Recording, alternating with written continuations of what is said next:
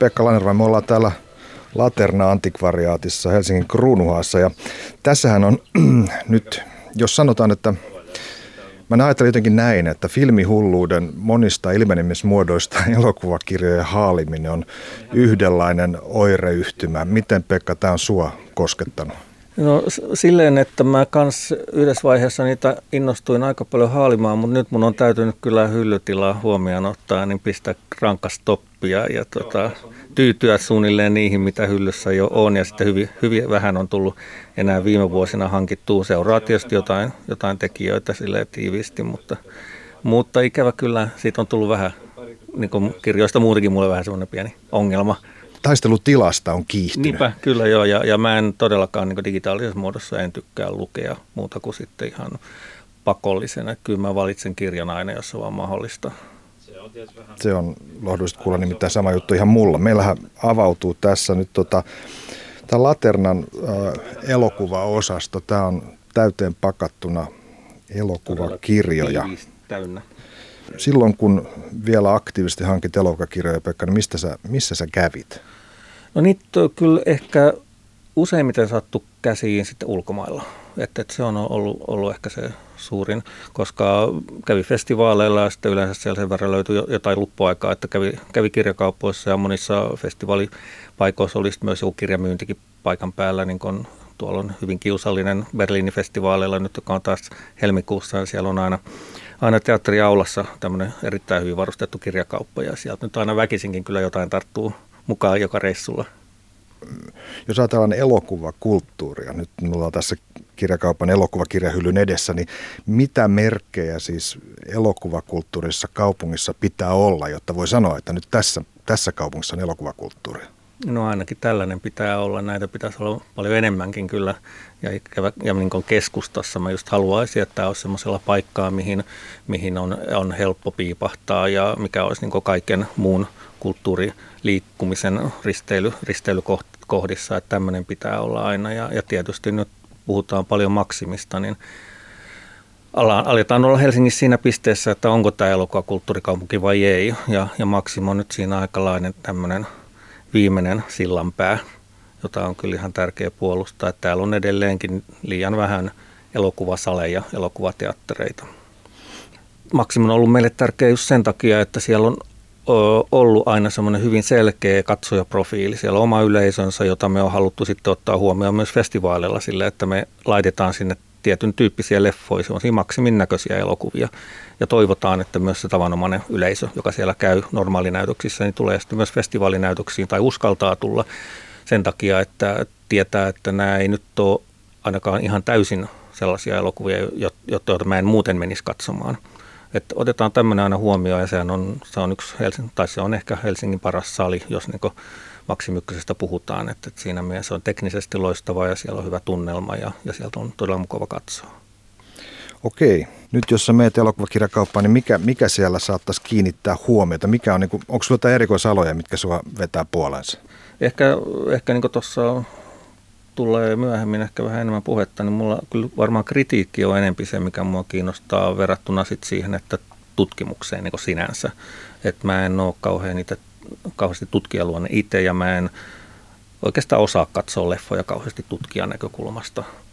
Et se, on, se on kyky, jota, jota mulla kyllä ei ole. Et mä mielellänikin katson enempi silleen, niin kuin sanotaan, enempi pyrin katsoa ihan elokuvakatsojan näkökulmasta ja sitten myöskin niin kritiikkipuolesta, niin kritiikin kautta jollain, jossain määrin. Et se tutkimus on tietyllä tapaa kiinnostavaa aina, mutta, mutta silleen mulle vähän oma niin kaukasta. Aivan. Mä itse jouduin, mä opiskelin 80-luvun alkupuolella tota, kirjallisuustiedettä ja teatteritiedettä, niin silloin mä joudun tekemisiin näiden teoreettistenkin teosten mm. kanssa. Ja tota, täytyy sanoa, että kyllähän se, kyllä se, se on erilaista. Se on erilaista ja se kyllä avaa hirveästi. Ja, ja kyllä mäkin tosiaan yliopistolla jotain elokuvaopintoja kävin ja, ja sama kuin sulla kirjallisuustiede ja, ja tämmöiset, että et, et sitä kautta kyllä. Ja sitten mä olin kielitiedettä opiskelin kanssa, niin sieltä tuli hyvin paljon näitä strukturalismikuvioita sitä kautta. Mutta tosiaan sen vähän kokee vieraaksi. Se on jotenkin semmoinen, mit, mitä mä en elokuvaa katsoessa, se niin jotenkin häipyy mun päästä täysin. Mm, Et mm. Sitten on tosi mielenkiintoista kyllä lukea jonkun tutkijan näkemys ja, ja, ja vertailla sitä omaa kokemuksia. Et siitä mä pidän kyllä kovasti. Ja, ja se nyt ylipäänsä leffakirjoissa on se, että, että se, on, se on se yksi keskustelu siitä elokuvasta, minkä, minkä voi käydä aina uudestaan ja uudestaan eri, eri näkökulmista, niin se, se, se niin eniten viehättää kyllä katsoessa se, se, se, mikä vie, niin se ei ole välttämättä se ylä, yliminä, vaan se on niin. Niin kuin muut osat sitä, mitä siellä egoja siellä alapuolella oleva tota, osasto Joo. onkaan. Joo, I, id.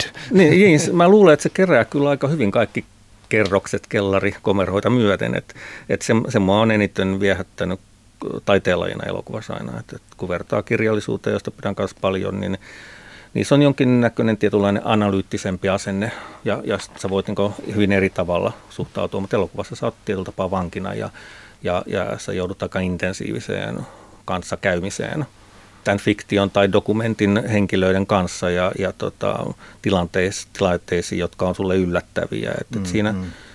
Mielellään niin heittäytyy siihen jälkeenkäteen esimerkiksi mielellään kanssa tutkii omia reaktioitaan silleen, että miksi kun on esimerkiksi voinut, voinut lukea vaikka jostain leffasta tietynlaista vastaanottoa odottaa, ja, ja sitten sen jälkeen, kun menee katsomaan, sen huomaat, reagoi täysin eri lailla itse, ja mistä se johtuu, ja mitkä asiat siihen on vaikuttanut. Ne on, ne on niin elokuvassa mun mielestä erityisen mielenkiintoisia. Sä, joudut, sä et hallitse niin paljon sitä tilannetta siinä se on, se on ikävää varmaan rationaaliselle ihmiselle, että niin. hallinta katoaa tietyllä tavalla. Ehkä se on vapauttava kanssa. Mä luulen, ja se on mun mielestä onkin hyvin terveellistä, että se on, se on tietyllä tapaa semmoinen, no jos ajattelee uskonnollisia elämyksiä, niin kans vähän vastaava siinä, että, mm, mm. että sä joudut tilanteeseen, jossa sä et ehkä pysty sitten niin kun sillä normaali arkiminälläs toimimaan ihan vastaavasti. Tai ainakin ehkä huomaat, että sulle syntyy erinäisiä reaktioita, joita sä et niin olisi odottanut. No tässä on muuten, tämä on aika hyvä valikoima esimerkiksi Bärimani. Tässä on Maaret Koskisen Kyllä, alussa joo. oli sana ja tässä on Donnerin Bäriman joo, muistelma. Joo, todella mainio. Siitä on aikaa, kun luin tämän, mutta... mutta tota... Donner on naapuruston miehiä tuossa ihan korttelin toisessa, toisessa päässä. Joo. joo, Donner on kanssa tosi paljon vaikuttanut. Mä oon kyllä koettanut lukea kaikki, mitä, mitä Jön Donner on elokuvasta Suomessa kirjoittanut, niin, niin tota, mun mielestä hän on myös semmoinen niin erinomainen näkemys, mitä, mikä, mikä aina sitten tekee hyvää. Hänellä on toi historia puolella, hän on kirjoittanut se 50-luvulta saakka. Joo, joo, ja sitten tietyllä tapaa, kun hän, hän on Bärimanin aikalainen ja selvästi niin kuin saman, saman tota, hengen ihmisiä. Ja jopa työtoveri. Työtoveri myöskin, niin se on, se on aina mielenkiintoista. Tuossa on, tuossa on Laterna Maagika, mm. parina painoksena. Fanny Alexander on kohtaamisia erästä avioliitosta. Joo. Hyvä tahto, yksityisiä keskusteluja tätähän mä oon pitänyt Laterna Maagikaa yhtenä sanotaanko ihan upeampana muistelmateoksena. Joo, kyllä se on sitä kyllä. Se on myös omassa hyllyssä ja on, on semmoinen mun mielestä niitä hienompia leffakirjoja myöskin. Sitten tässä muuten, mikä tätä ohjelmaa valmistellessa niin tuli esiin elokuvakirjoista luettaessa, niin oli, oli tämä D.W. Griffith. Mm. Tässä on tämmöinen Richard Schickelin American Life, siis selvä elämäkerta Griffithistä. Nimittäin eräs kriitikko, taisi olla David Bordwell, joka kirjoitti Hollywoodia käsittelevässä kirjassa, että itse asiassa on niin, että nämä kerrontatekniikat elokuvissa ei noin juurikaan muuttunut mm. sitten Griffithin aikojen, eli tuolta mykkäelokuvan kymmenluvusta lähtien. Mikä sun näkemys on? Joo, no kyllä siis siellä oli valtava valikoima ja niin kuin mun mielestä hienosti myös Mark Cousins tässä uudessa TV-sarjassaan nyt ja omassa, kans, omassa elokuvakirjassaan niin pyrki osoittamaan, niin, niin sieltä löytyi kyllä näitä kerrontatapoja yllättävänkin paljon, ei pelkästään sitä välttämättä Griffithiltä, joka varmaan kyllä monia käyttiä oli, oli sellainen, joka mun mielestä kanssa seurasi tarkkaan, mitä ympärillä tapahtui. Seurasi muita elokuvan tekijöitä ja nappasi kyllä varmaan ideat sitten kyllä heti talteen, jos niistä piti, niin, niin tota, kyllä sieltä löytyy todella hämmästyttävä määrä erilaisia kerrontatapoja, mihin mä en ollut esimerkiksi törmännyt, että mm. ne on jo niin kaukaa peräisin aivan tämä tämä uutuuden tuntuu usein hämää Niin, meitä. Siis kyllä. varmaan kun sä joudut haravoimaan leffoja Rakkautta anarkia-festarille, Mm. niin, niin on, on, löytyykö niin ikään kuin tapoja, markkinointi tietysti tätä tekee, mutta, mutta Mm. varmaan ohjaajatkin hakee tällaista, että nyt on täysin, täysin tuore lähestymistapa johonkin aiheeseen. Kyllä mä nyt on jotenkin aina hämmästyn sitä, kuinka uudella tapaa elokuvaakin voidaan käsitellä aina vuodesta toiseen. Et, et, totta kai kaikilla melkein sit löytyy, kun sitä rupeaa tutkimaan, niin esi, esikuvia ja, ja malleja, ja ne voi olla jopa sitten teatterin tai kirjallisuuden puolta lainattuja tai jostain muusta tai, taiteen muotoista. Mutta että et kyllä, kyllä jotenkin semmoista verevyyttä, se on hirveän dynaaminen taiteenlaji ja se niin mua on aina kiehtonut, että kyllä, kyllä joka vuosi jaksaa joku tekijä isostikin yl- yllättää. Mm. Tällä hetkellä Oscar, Oscareiden takia ja muutenkin puhe, puheena tämä Boyhood viime vuodelta, joka, Mm. joka oli taas semmoinen elokuva, mitä kukaan ei ole koskaan aikaisemmin tehnyt.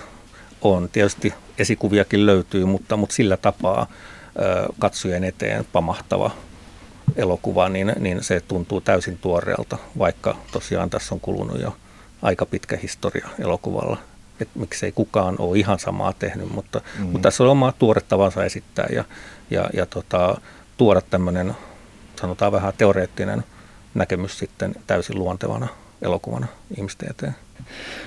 Voitaisiin napata täältä pari, pari kirjaa mm. Mm. matkaan. Niin tota, tuossa on Eisenstein. Tässä oli muuten, joo, tuossa on toi Basanin Mitä Mm. elokuva on. Tämä on, tää on and Soundin kriitikko, elokuvatutkija kyselyn, taanoisen kyselyn tota, yksi eniten mainintoja saanut opus. Kyllä joo, ja varmasti on todella merkittävää, että sanotaan, että siinä vaiheessa kun itse tämän luki joskus varmaan 80-78-luvulla tai milloin tähän, tähän sitten ekaa kertaa törmäsi, tämä on 73, tuli tämä käännös, että käännöksenä mä tämän luin, niin ehkä sitten oli pikkasen vaikea siihen omaan, omaan katsomiseensa ja elokuva kokemukseensa sovittaa, mutta et, et, tota, totta kai on, on semmoinen henkilö, joka on muuttanut asioita. Että se, se, miten on vaikuttanut tietysti johonkin uuden alon syntyyn, niin on ollut hirveän tärkeää, mutta, mutta että ehkä semmoinen teoreetikko, jolla on ollut, ollut myös ristiriitaisuuksia näissä teorioissaan niin paljon, että sekin pitää sen mielenkiintoisena sen uudelleen arviointia aina uudestaan ja uudestaan. Toi otetaan mukaan Mm. tuohon pinoon sen. Tietysti muuta. mulle kanssa niin leffan tekijänä ja osaksi myös kirjoittajana Tarkovski on aina ollut Otetaan toi todella- Tarkovski Interviews, mm. Tarkovski haastattelu ja se, se napataan mukaan. Tässä on, tässä on Kevin Brownlown Parades Gone By, joka on siis mykkäelokuvan historiaa. Brownlowhan on, teki tämän kollegansa, oliko se Jill sen sukunimisen Mm, kaveri. Ne teki tämän tuntematon Chaplin muun Kyllä, muassa joo, ja, ja joo. Keatonista myöskin vastaavan, Mm, tota, joka Kyllä joo. Ja myöskin hän on sitten niin ollut a- asiantuntijana katsomassa monia restaurointeja valvomassa ja näin. Että, että sanotaan, että tähän, tätä kirjaa mä en itse ole koskaan tullut lukeneeksi, että on, on, jään, on kyllä tuttu. Ah, nähtävästi. Ei se ole- mun, se on varmaan se on sun No, kännykkä, joka täällä se saa rauhassa soida. Joo. Et tota, sitten tässä on yksi, joka mullakin on, on ollut semmoinen hirmu tärkeä Pauline Kael-kriitikkona.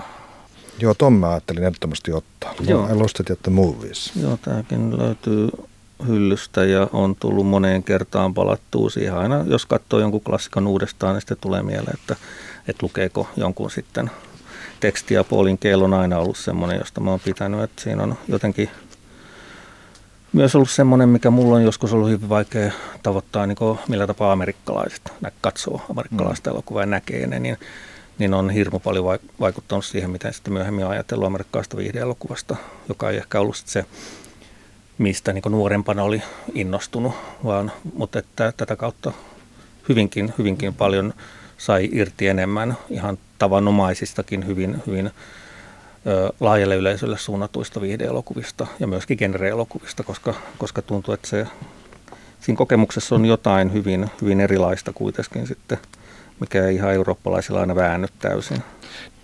Hyvä, nyt meillä on ainakin neljä kirjaa. Tässä on Basan ja Keel ja Brownlow ja Tarkovski. Niin Siitä otetaan noin noin mukaan ja lähdetään tota vähän selailemaan. No niin. Olemme täällä saaliinemme elokokirjojen ääressä, kahvikuppien ääressä. Katsotaanpa vähän, mitä löydettiin. Mitä, mitä tota, tämmöisellä nopealla selailulla esimerkiksi tuosta Paulin Keilin kirjasta löytyi semmoista, mitä Toi otsikkohan on hyvä, I lost it at the movies. Eli kyllä. itse asiassa suomennos olisi, että, että menetin neitsyyteni elokuvissa. Kyllä, kyllä. ja se, se voi sitten tarkoittaa montakin asiaa. Mutta mut tosiaan Paulin Keil oli, oli myös semmoinen, että, että aina, aina mietti sitä, että kuka suomalainen kriitikko esimerkiksi olisi sellainen, jota aina, aina jaksaisi lukea samalla tapaa. Ja kyllä mä, kyllä mä tietysti arvostin tosi paljon ja edelleen Helena Ylästä, joka, joka mun ymmärtääkseni kuitenkin aloitti Hesarissa ihan eri alueen toimittajana ja, ja siirtyi sitten niin vaan tehtävän määräytyessä niin elokuvapuolelle. Että se ei ollut hänen niin tavoitteensa eikä mikään niin alu, alkuperäinen intohimonsa, vaan sitten alkoi tutkia sitä sit siinä, siinä työn kautta. Ja mun mielestä niin on kyllä ihan, ihan parhaita suomalaisia elokuvakirjoittajia – Onko sinulla joku, joku Joo, no kohta, mä, joka mä, kiinnostaisi? Mä tähän sitten seitsemän samuraita, koska muista tämä jotenkin kans vähän tuntui tutulta, että tämän, tämän oli aikoinaan lukenut ja, ja tosiaan Paulin kieltä funtsi aika paljon sitä, että miksi, millä tapaa Kurosavan tämmöinen toimintaelokuva on erilainen kuin amerikkalainen näkemys toimintaelokuvasta. Että hän, miten tässä nyt niin muutamassa lauseessa hän sitten vähän kärjistää, niin, niin näkee kumminkin, että, että amerikkalaisella toimintaelokuvalla on aina ollut hyvin paljon vaikeuksia yhdistää niin sosiaalista havainnointia ja, ja sitten ihan puhdasta toimintaa. Mm. Ja se on niin sellainen, minkä hän tässä nostaa, että ehkä Kurosava tietyllä tapaa onnistuu siinä ihan, ihan toisella tapaa, että, että vaikka se on ehkä niin tämmöinen ihan toimintaelokuva per se sellainen, että se, on niin kuin, se voi, voi katsoa ihan pelkästään niin sen kautta, että mm. kuinka upeasti se on kuvattu, kuinka vaikuttavia ne kohtaukset on ja kuinka hienoja henkilöhahmoja ja asetelmia siihen, siihen sisältyy, mutta se kun koko ajan väläyttelee sosiaalista taustaa näille henkilöille ja nostaa sitten jossain kohtauksessa ne niin hämmästyttävän voimakkaiksi jopa samalle tasolle kuin ne voimakkaat toimintakohtaukset. Niin, tässähän varmaan vertauskohta löytyy, jos, jos tätä, tästä seitsemästä samurasta tehtyä jenkkiversiota, eli mm, Magnificent Seven vertaa ja, ja katsoo, että miten, mikä sen syvyysaste on. Niin, niin ilman muuta, ja, ja tota, siinä, ei sitten, siinä pelataan niin ihan sillä, sillä tietyllä koodistolla, mm. ja, ja on, niin kuin, on, on niin nämä pahat miehet, joita vastustaa sitten nämä vahvat hiljaiset sankarit. Ja, ja sitten taas tässä on, on toinen ta, tavanomainen amerikkalainen tyyppi, on sitten niin kuin hyvän ja pahun, pahan, pahan niin kuin vastakkainasettelu sellaisena jonain, jonain niin vähän abstraktimpana ja sosiaalisena juttuna, mutta se taas sit usein syö voimaa siltä toiminnallisuudelta. Mm-hmm. Et, et Jenkki-elokuvassa hänen mielestään niin jompikumpi aina voittaa ja toinen häviää, mutta tässä on, on sitten hänen näkemyksensä mukaan saavutettu aika ihmeellinen tasapaino korttipangan sekoittaminen ei vie tehoa kuitenkaan elokuvalta, mikä on tietysti amerikkalaisessa käsikirjoittamistavassa ehkä semmoinen yksi iso perinne, että, että hyvän on oltava hyvää ja pahan on oltava pahaa, muuten katsoja ei sitten mm. eläydy tai ei pysty niin kuin, ei, tämä emotionaalinen voima sammuu siitä, mutta, mutta sehän ei pidä enää onneksi paikkansa kyllä, että sielläkin on sitten sitten tämä artikkeli on varmaankin kirjoitettu jo silloin niin tyyliin 50-luvulla, kun, kun tämä on, katsotaan onko tässä 60, 60-luvun alussa. Joo. Eli sittenhän on vielä niin tämän jälkeen tulossa taksikuskit ja, Aivan. ja, ja muut tällaiset, joissa sitten pakka on jo hyvin sekaisin hurjat joukot. Kyllä, joo. Tuota, mä otan tähän perään heti tämä Andre Basanin, mitä elokuva on, koska tämä jotenkin jatkaa aika mukavasti tuosta. Nimittäin tässähän on lännen elokuvasta kolmekin artikkelia.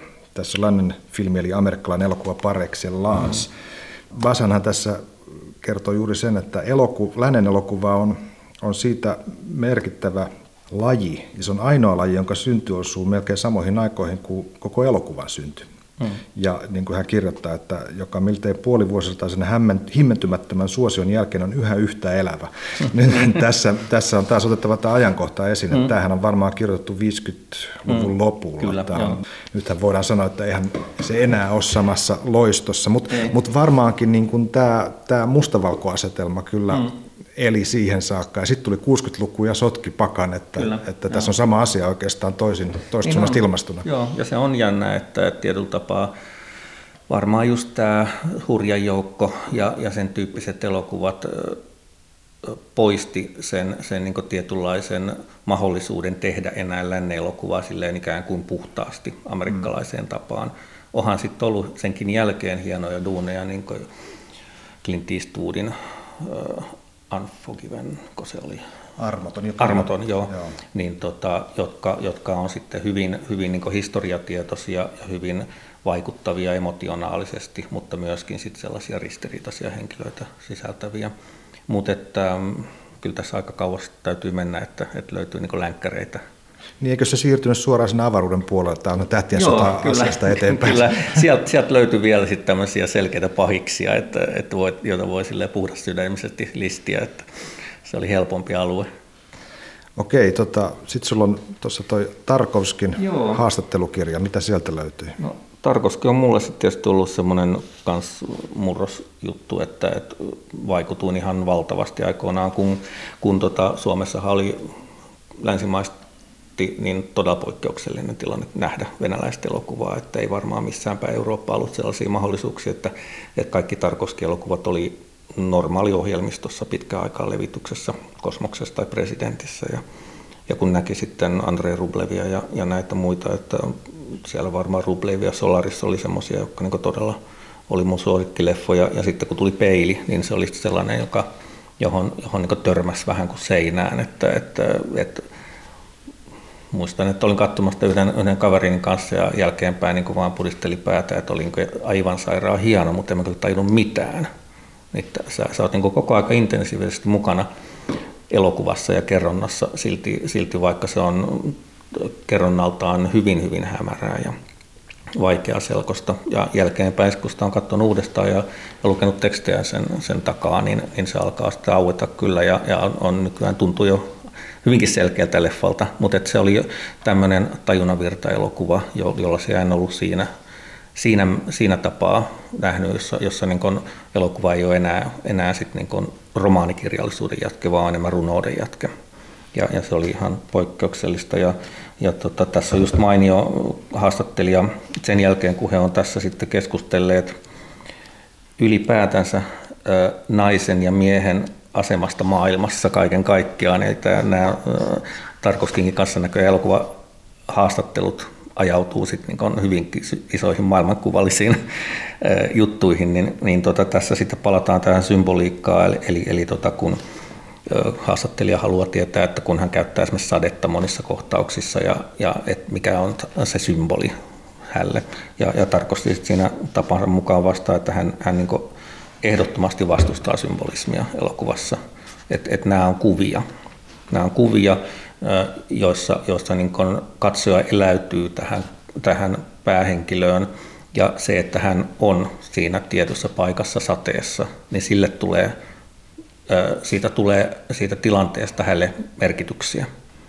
Eli ne ei ole ikään kuin arvoituksia ratkaistavaksi, jotka voitaisiin niin. sanallistaa toisessa muodossa. Niinpä, niinpä. Tähän se juuri niin kuin usein runouden kohdalla tapaa, että jos, mm. jos se runo runon voisi selittää toisin sanoin, niin sitä olisi turha kirjoittaa silloin sellaisena. Joo, ja niinhän on monet kuittailut sitten näitä haastattelijoille, ja kyllä nämä monetkin elokuvaohjaajat, että, että jos mä jos mä olisin osannut selittää sen sanallisesti, niin mä en olisi tehnyt tätä elokuvaa.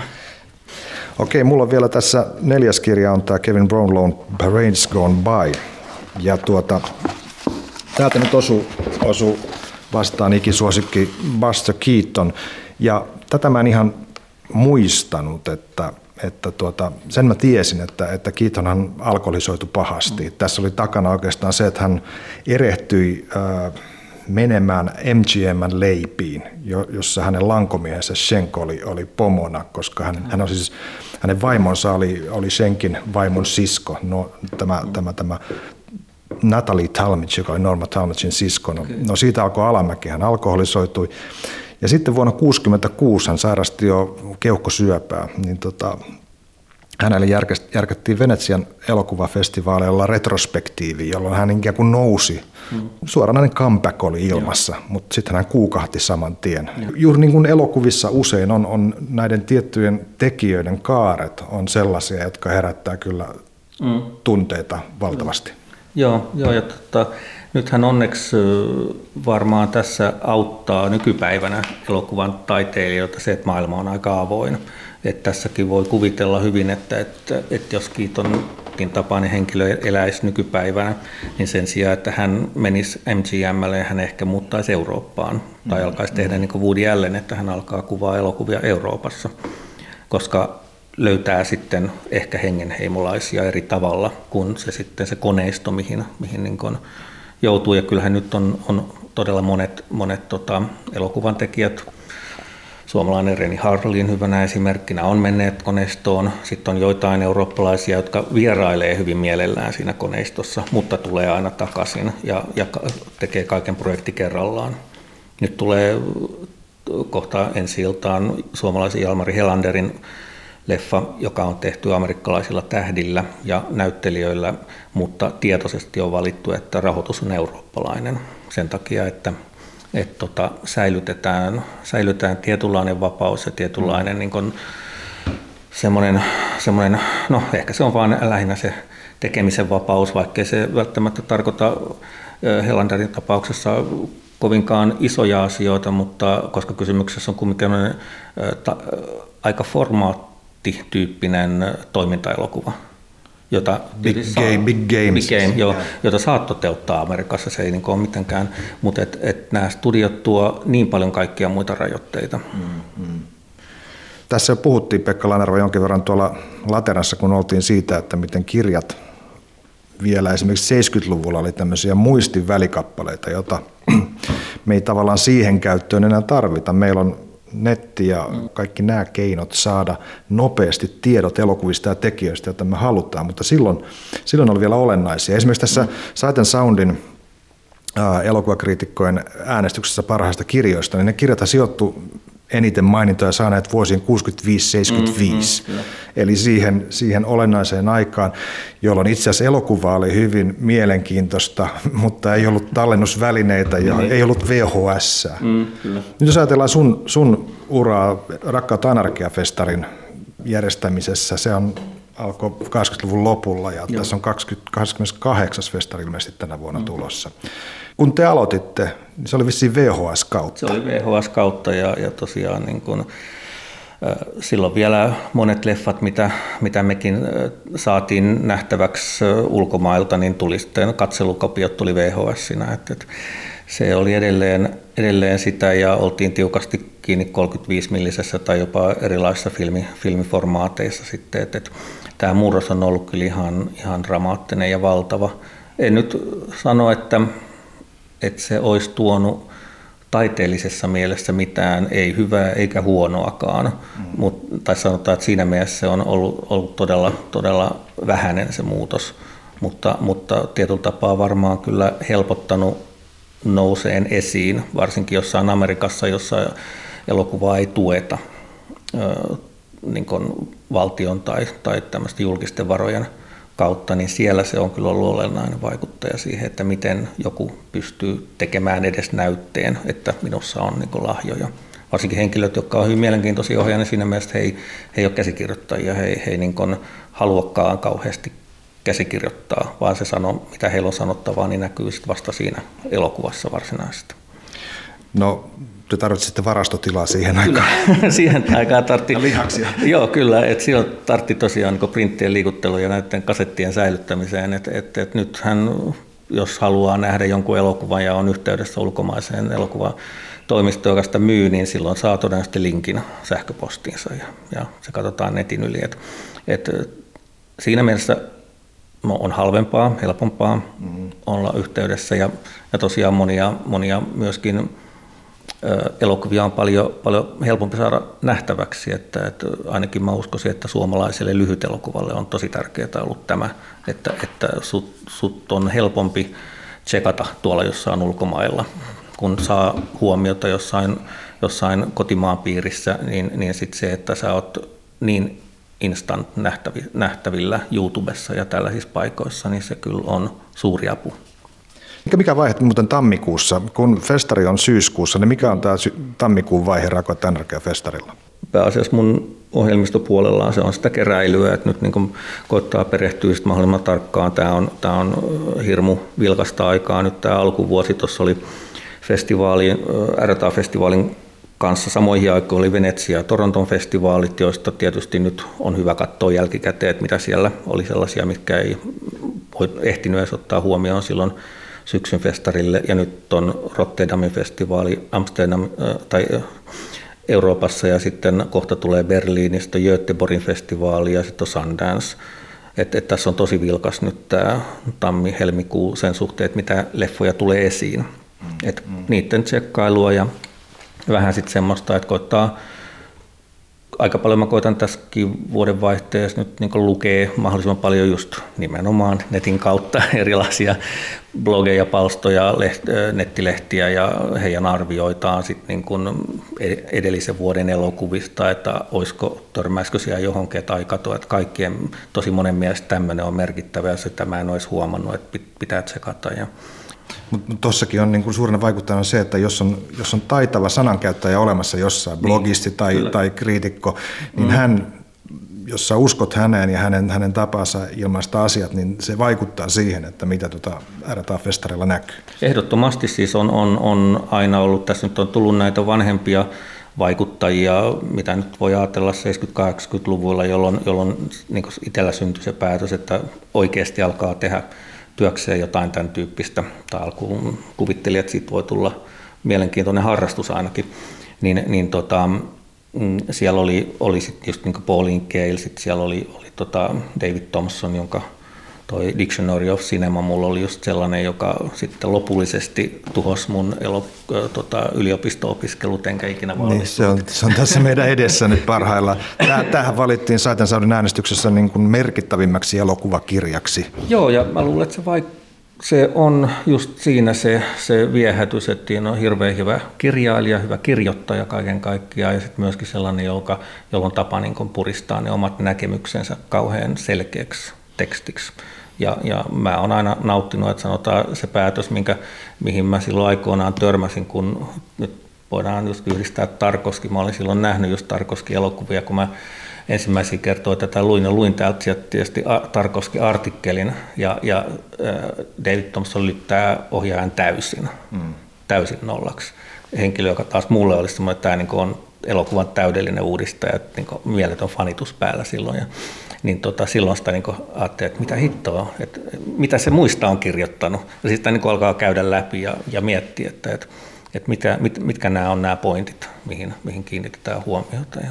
Jos RTAhan palataan sen verran, että, että silloin alkuaikoina varsinkin, niin sehän täytti esimerkiksi semmoista aukkoa täällä elokuvakartassa, että aasilainen elokuva ei ollut mm. täällä näkyvissä ja, ja te toitte paljon sitä nähtäville. Mutta mitä ne aukot nyt on? Mutta tulee joskus semmoinen, semmoinen karu ajatus, että okei, kaikki, kaikki on aukkoa paitsi anglosaksinen elokuva. Joo, siis onhan se selvää, että, että silloin se oli hyvin ilmeistä, että vaikka Suomessa oli, oli 70-80-luvulla aivan erinomainen niin elokuvien saatavuus, täällä oli paljon teattereita, paljon paljon hyvin, hyvin aktiivisia, nerokkaita elokuvalevittäjiä, aitomäkisiä ja, ja muita tällaisia, jotka on niin ihan legendoja, niin he olivat tietyn ikäisiä ja, ja tota, kun me oltiin vähän nuorempaa sakkiin, niin, niin itse törmättiin just aasialaiseen elokuvaan, japanilaiseen elokuvaan ja siellä oli myös nuori polvi. Kyllä nämä oli nämä Osut ja Kurosavat ja Mitsukushit oli näytetty, mutta sitten tämä nuori polvi olisi jäänyt varmaan etäiseksi näille, näille tota, vanhemman puolen valitsijoille ja ei ollut sitten ollut joku este siinä, että on niitä, oli niitä tuotu maahan. Ja, ja sitten oli myös se ja vähän semmoinen kuin vastarannan asenne, että, että Hongkongin elokuvahan sisälsi hyvin paljon, paljon näitä taisteluakrobatiaa ja tota, taistelulajeja, Jackie Chan-leffat ja, ja muut tällaiset, niin, niin niitä taas sitten avoimesti halveksuttiin. Mm. ja Bruce Lee-elokuvia ja tällaisia. Siinä oli vähän semmoinen, semmoinen tietynlainen vastustusmeininki päällä, että, että ei nämä on siis upeita. Että että että niitä pitäisi pystyä suomalaisen kriitikonkin katsomaan avoimin silmin. Ja että ne ei todella ole pelkästään sitä ä, tota päähän potkimista, vaan siinä on, siinä on paljon muitakin asioita. Tulee uteliaaksi, mitä David Thompson sanoo vaikka Hong Kong actionista. Joo, en, en, muista, miten hän asiaan suhtautuu, mutta ei välttämättä ehkä ole, ole ihan, ihan niin näitä sydäntä lähellä.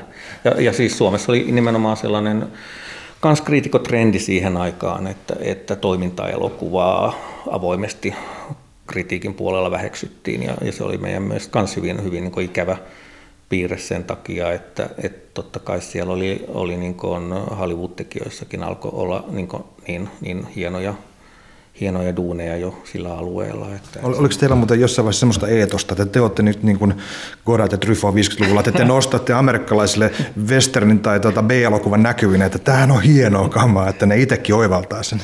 No ei varmaan ihan niin, niin tuota korkealentoisesti, että kyllä tämä, tämä niin aika puuhastelu oli alusta asti ja, ja sitten aina tartuttiin johonkin, johonkin. että silloinhan me tehtiin ihan aikoina vuosina vielä muutamia retrospektiivejä, että, että siellä oli sitten niin tuota Bormania oli esimerkiksi mm. esillä, joka oli sitten myös semmoinen oman tiensä kulkija ja Ken Russellia ja tällaisia tekijöitä, jotka oli hyvin, sanotaan, että, että Suomessa oli yksi semmoinen aika, aika hallitseva kritiikin piirre, että, että, että saattoi olla, olla niin kuin arvio elokuvasta, jossa haukuttiin, että se on ihan liian visuaalinen. Ja näin niin kuin kärjistetysti, että, että tota, siinä ei ollut muuta. Ja, ja kun meidän mielestä, niin sehän on jo aika helvetin paljon, kun puhutaan elokuvasta. No lopuksi, Pekka Lanerva, mikä olisi semmoinen kirja, minkä jos nyt tekijöitä olisi ja, ja tota, semmoisella rahaa löytyisi, niin mikä Suomessa pitäisi tehdä?